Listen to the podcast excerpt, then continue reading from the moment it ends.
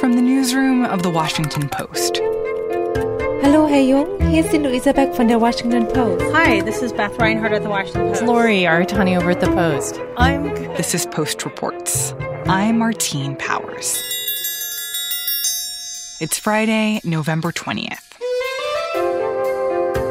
Today, the president's escalating attacks on democracy, John Lennon's most revealing album, and the COVID test black market. This has been an extraordinary week in our democracy because we have in President Trump an executive who's using the power of the presidency, the awesome powers of his office, to try to overturn the results of the election, to effectively try to stay in power despite the clear will of the people, of the voters. That's Phil Rucker, White House bureau chief for The Post. He's been reporting on all the ways the president is attacking the results of the election he placed a phone call earlier this week to a Republican member of the Wayne County Board of Canvassers, the, the election official in Wayne County, Michigan. That's the largest county in Michigan by population. It's the home of the city of Detroit, uh, very heavily Democratic. It voted for Biden by a substantial margin. And Trump called her one night. And after the phone call, she actually signed an affidavit saying she wanted to withdraw her signature from the formal certification of the vote results in Wayne County. Hmm. And that was a, a pretty extraordinary act of pressure by the president to lean on a Republican official in Wayne County. And then on Friday, the president is scheduled to meet with the House and Senate uh, state legislative leaders in, from Michigan. Both of them are Republicans flying to Washington from Detroit to meet with the president. And it's unclear what they're going to talk about, but there is a possibility laid out in state law where if a number of things fall into place, the state legislature could actually decide how to award Michigan's electors to the Electoral College. Hmm. And there's a remote possibility that despite Biden's win in, in the vote in the state of Michigan, uh, that, that the legislature, which is controlled by Republicans, could actually award Trump electors. And that seems to be what the president is encouraging. So these were some direct actions taken by the president. But then on Thursday, we also saw this extraordinary press conference with Rudy Giuliani and other members of the Trump campaign's legal team, where they basically spouted conspiracy theories. Can you tell me more about what happened there? Martine, it was such a spectacle an hour and 45 minutes at the headquarters of the Republican National Committee. Rudy Giuliani, the president's lead attorney. Good afternoon, and thank you very much for coming. Uh, this is um, representative of our legal team. We're representing uh, President Trump, and we're representing the Trump campaign. Effectively alleged a widespread and coordinated plot, a conspiracy to rig the election on behalf of Joe Biden. They elected Donald Trump. They didn't elect Joe Biden. Joe Biden is in the lead because of the fraudulent ballots, the illegal ballots that were produced and that were allowed to be used after the election was over. They even alleged that the conspiracy had roots in Venezuela uh, with the late Hugo Chavez. The Dominion voting systems, the Smartmatic technology software, and the software that goes in other computerized voting systems here as well, not just Dominion, were created in Venezuela at the direction of Hugo Chavez to make sure he never lost an election after one constitutional referendum came out the way he did not want it to come out there's simply no evidence to support what they said. They they mm offered no evidence to support their claims at the press conference. Uh, that sort of widespread fraud just does not exist. We're now three weeks after the election, and and there's no evidence that's been uncovered to support these claims and these conspiracies. But it speaks to uh, the desperation on the Trump side to you know wage a public relations battle to try to reverse the outcome of the election. They have tried for a few weeks now in courts uh, all across the country to wage legal challenges claiming voter fraud. And all of those challenges have been thrown out in court. And so now the president's strategy is to do this in the public arena to wage a media campaign and to pressure Republican elected officials in various key states into basically certifying, you know, re- reversing the certification of the vote. And I think that's what's so notable about this new stage that we're in. Yes, we've been hearing lies, conspiracy theories, misleading statements from the president and his allies since the night of election night. But at least for the first week or two, votes were still being counted, and that there was a sense of, well, once the officials and, and states have certified the results, then that will sort of put a rest to it. But now, those certifications have happened. Uh, Georgia is a great example of, you know, they did a full hand recount there. It didn't change the results. All the court battles that that have been waged by the Trump campaign have failed, and yet we're still here with the president and his allies saying things that are not true, even though they've already exhausted all the other avenues for trying to pretend like the results of the election are not true. Yeah, it, it's really remarkable what's happening. And if you look at the big picture, you know, these are the words and, and the actions of an attempted coup. Michael Beschloss, a renowned historian and, and author of many books, he told me, quote, we have never seen anything like this before. This is a president abusing his very great powers to try to stay in office, even though it is obvious to everyone that he has been defeated in the polls. And I do think that there have been a lot of people who said, oh, calling it a coup, calling it a constitutional crisis is over dramatic or premature. But it, it does seem like we're getting to that territory in a very serious way. Yeah, it's not over dramatic, actually. Uh, if, if you just, you know, isolate the actions and the words that we see from the president, he is very plainly trying to uh, overturn the results of an election by claiming fraud that does not exist and by pressuring, and he's doing it out loud and in public by pressuring state officials in Michigan, in Georgia, and in other states to reject the will of the people, to overturn uh, the popular vote in their states, and to award Trump electors to the Electoral College, which would make Trump reelected as the president of the United States for four more years. It seems unlikely that he will actually succeed in this endeavor, uh, but it's very clear what he is trying to do. I also think that when you think about the phone calls and meetings that the president is having this week and the ways that he's trying to wield his influence to overturn the results, in some ways that seems somewhat similar to what President Trump was impeached for just a year ago, basically using his influence to elicit actions that he thinks will help him in the election. That's exactly right. There certainly are parallels between his behavior right now and the the acts with Ukraine that that actually got him impeached. You know, he's he's trying to use this power of his office and and another way he's doing it by the way and it's not gotten as much outrage because I think it's happening in plain view. But on Twitter for the last several days now, the president has been publicly badgering the Republican governor of Georgia, Brian Kemp, trying to plead with him to intervene in Georgia's hand recount hmm. and throw out ballots, uh, enough ballots that it would flip, in Trump's words, flip the result of the election in that state. I feel like this is yet another example of President Trump like doing the quiet part out loud, just saying clearly on Twitter like the thing that he is trying to do that is certainly like an attempt to undermine our democracy. But but what I'm wondering is at what point will Republican leadership step in? You know, if there is a line for Senate Republicans, I'm not sure what it is because we've seen this pattern for four years now where the president does behaviors that are, are reckless, that you could argue are dangerous, unconstitutional, illegal. Uh, and Senate Republicans have, have very carefully stood by his side. You know, what we saw this week is, is Senator Mitt Romney, the 2012 Republican presidential nominee, really one of the lone voices uh, in the Senate on the Republican side to criticize Trump over the years. He came out with a statement saying that this was antithetical to American democracy, that what Trump was doing was a genuine threat. And we saw Senator Ben Sasse, another Republican uh, from Nebraska, issue a, a slightly softer statement, but a, a, condemnation nonetheless. But we've not heard from uh, any other Senate Republican leaders, and there's a reason for that. I was going to say, so, so that's that's two of fifty something Republicans in the Senate. Exactly, and and the reason so many Republican senators are fearful of uh, speaking out on this is is twofold. First of all, they don't want Trump to start attacking them, to uh, foment a rebellion among Re- Republican voters in their states. Some of these people are going to be up for reelection in 2022.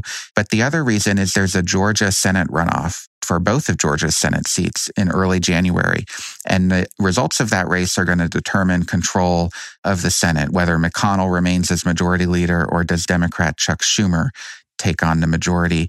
And it's a very close race. And the Republicans, especially and including McConnell, believe that they need the Republican Party united. They need Trump on their side. Uh, they need to keep Trump's base in Georgia galvanized and energized and together in order to win those Senate races. So, by that logic, then, we can expect to see President Trump continue to spread lies and conspiracy theories about the results of the election well through the Electoral College actually meeting next month. And we shouldn't expect that all of a sudden there's going to be one day where Republican leadership says, okay, enough is enough, the election is over. I think that's right. I, you know, I think once the results are certified in these states and the Electoral College electors, meet and, and certify that result in December, then I assume we're going to hear from every elected official, including Republicans, that Joe Biden is in fact the president elect of the United States. But un- until then, I, I would be very surprised if Republican leaders on Capitol Hill actually stood up to the president because over four years they've shown no willingness to do so.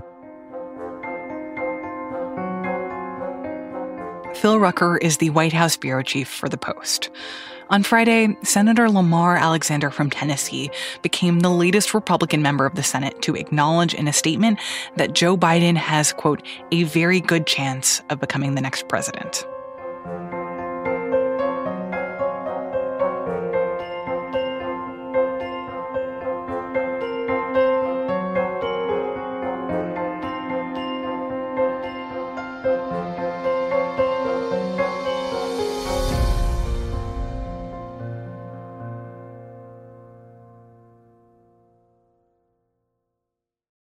This week marks the 40th anniversary of Double Fantasy.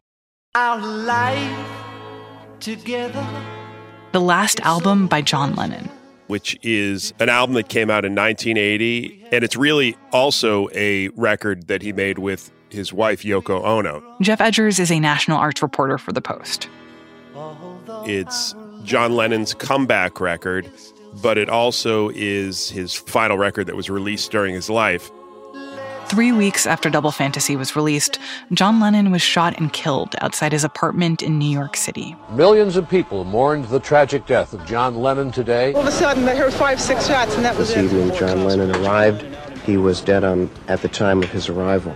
And in many ways, what Geoff has found really interesting about this record is that it documents the final years in the life of this music icon. To me, it's not the best John Lennon record, but it's the most fascinating John Lennon album. So I want to be transparent here and say that I don't actually know that much about John Lennon and I know even less about Yoko Ono. But like the things that I know are A, that the like Yoko Ono phase was like when John Lennon had long hair. I think. and then the, the, the, thing that I've always heard is that like Yoko Ono was the one who broke up the Beatles or oh, and God, it's stop. You can't We need to put an end to that, okay? We need to end that. Anyway, she didn't split the Beatles because uh, how could uh, one girl split the Beatles or one woman? You know?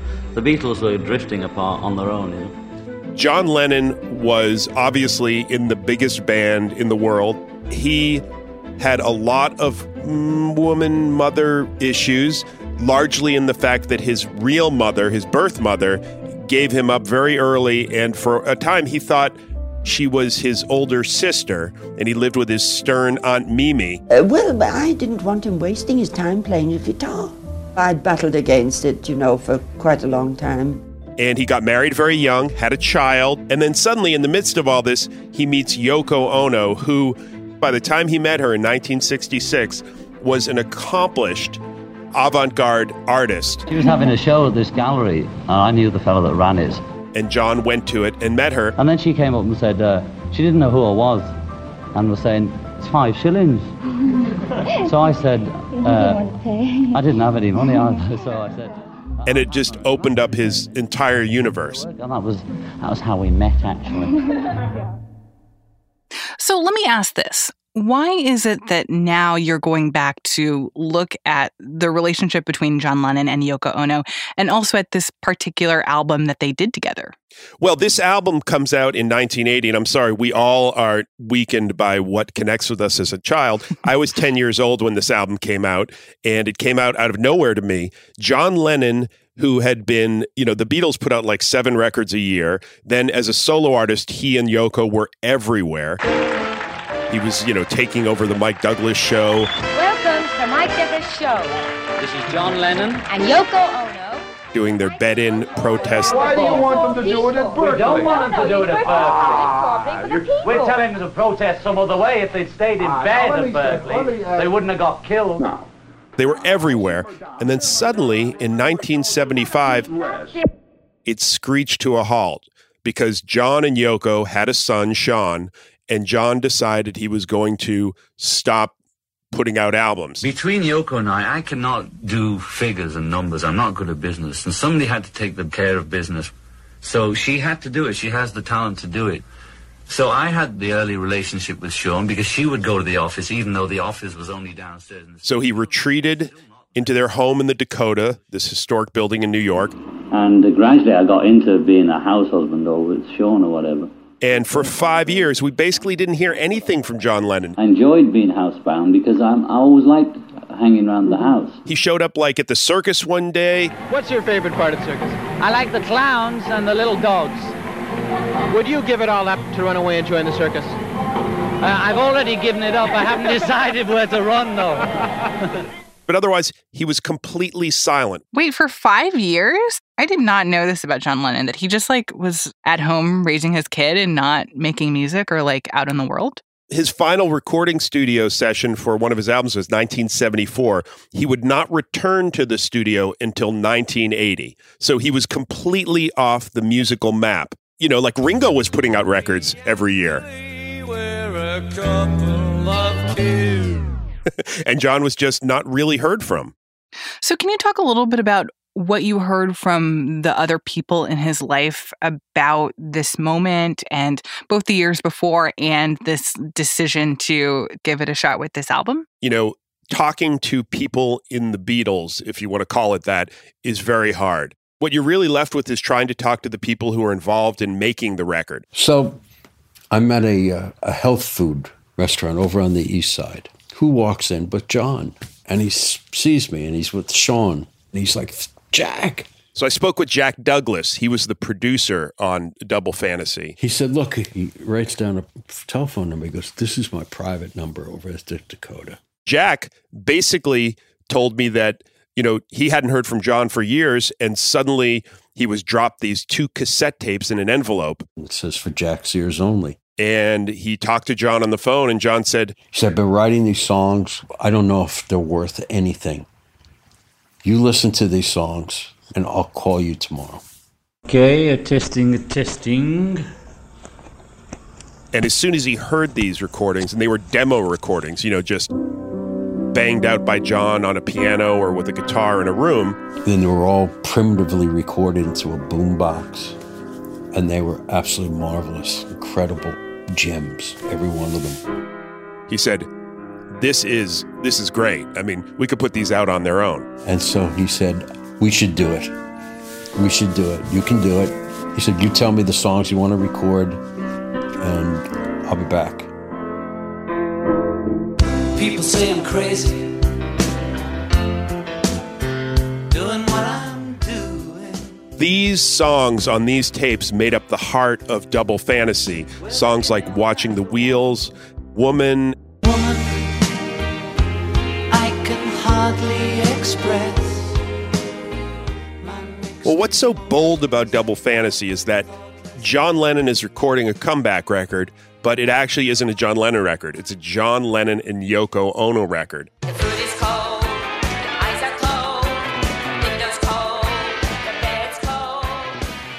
And they insisted that half the songs were John and half were Yoko. And not only that, they didn't put John's songs on one side and Yoko's on the other, they alternated. And so the idea of Double Fantasy is a dialogue between the two of them. It's a heart play. It's a play. It's a statement by a husband and a woman. But how, how early in the process did you know that that was what was going to happen? With, within the first week of production in our meetings.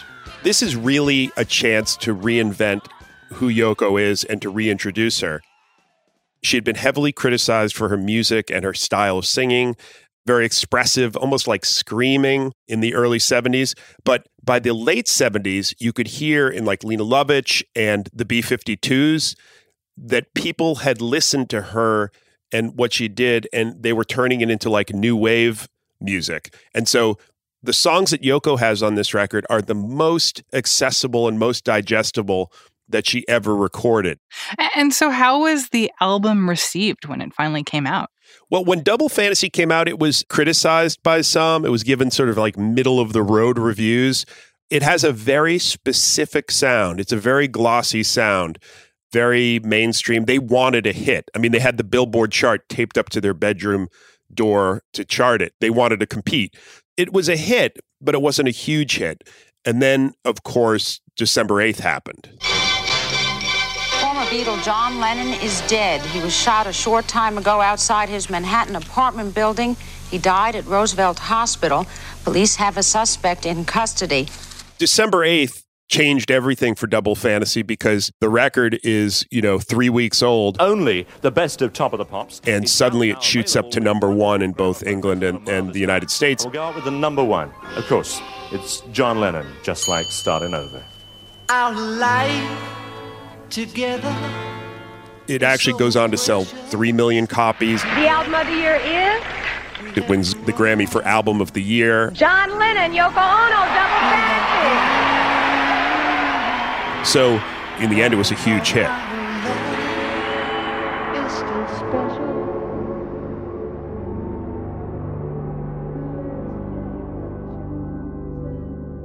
Well, well, do you think that this album was successful at that goal of trying to rehabilitate Yoko Ono's public image? Well, I think that this album did a lot to reset the story of who Yoko Ono is and was, and it was just a start. I think anybody today would be laughed out of the room. I mean, there are people who are willing to be laughed out of the room, but you should be laughed out of the room if you believe Yoko Ono is the reason the Beatles broke up. You know, ultimately, one night in 1994, Paul McCartney goes over her apartment and she shows him the demos for Free as a Bird. Free as a bird.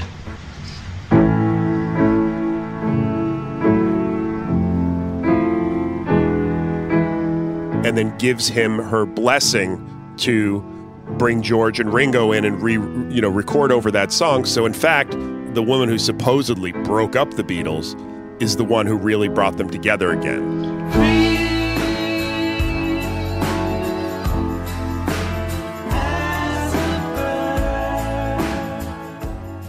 Geoff Edgers is a national arts reporter for The Post.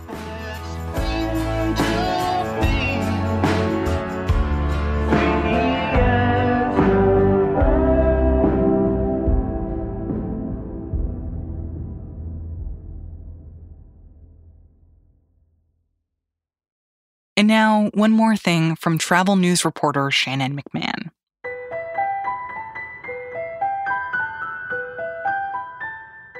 So, COVID 19 tests are pretty hard to get right now in a lot of places with cases rising globally, and they're required for travel in a lot of places.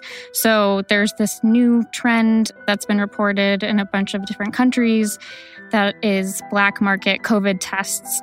Basically, what it is, is travelers paying for these manipulated negative results certificates on either their phone or that they've been able to print out that have been changed from actual COVID tests that other people have taken. And what travelers have been doing is presenting those at the airport or at a destination um, in order to be able to sort of travel internationally without actually having taken their own COVID test.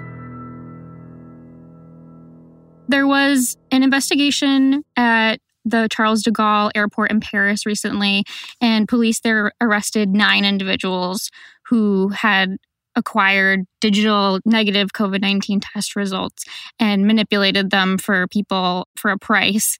They were asking for about 300 euros, which is about $360. Where they were actually acquiring them from was people who had taken tests before and they were able to sort of edit those, manipulate those, they were charged with fraud and they face up to five years in prison for distributing these manipulated COVID tests. We're seeing a lot of places crack down on their protocols for acquiring these. The state of Hawaii, which reopened recently, is requiring approved labs only for your COVID test. You also have to upload them directly to an app where they can confirm those results. But it seems like at least some people have been trying to really get around all of those obstacles. I think that this idea that there's now a black market for COVID 19 tests for travel really shows the lengths that people are going to to get back to being able to travel just the fact that they can't obtain their own in such a short amount of time, you would think most people would say, okay, well, it's just not worth traveling for. But apparently, for some people, it's worth that upwards of 300 euros and, and the risk of, of criminal charges to be able to leave the country again. Shannon McMahon is the travel news reporter for By the Way from the Washington Post.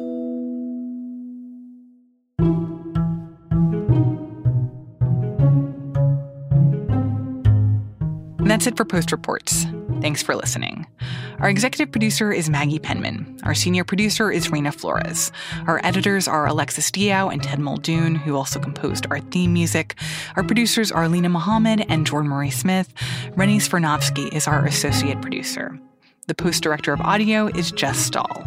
I'm Martine Powers. We'll be back on Monday with more stories from the Washington Post.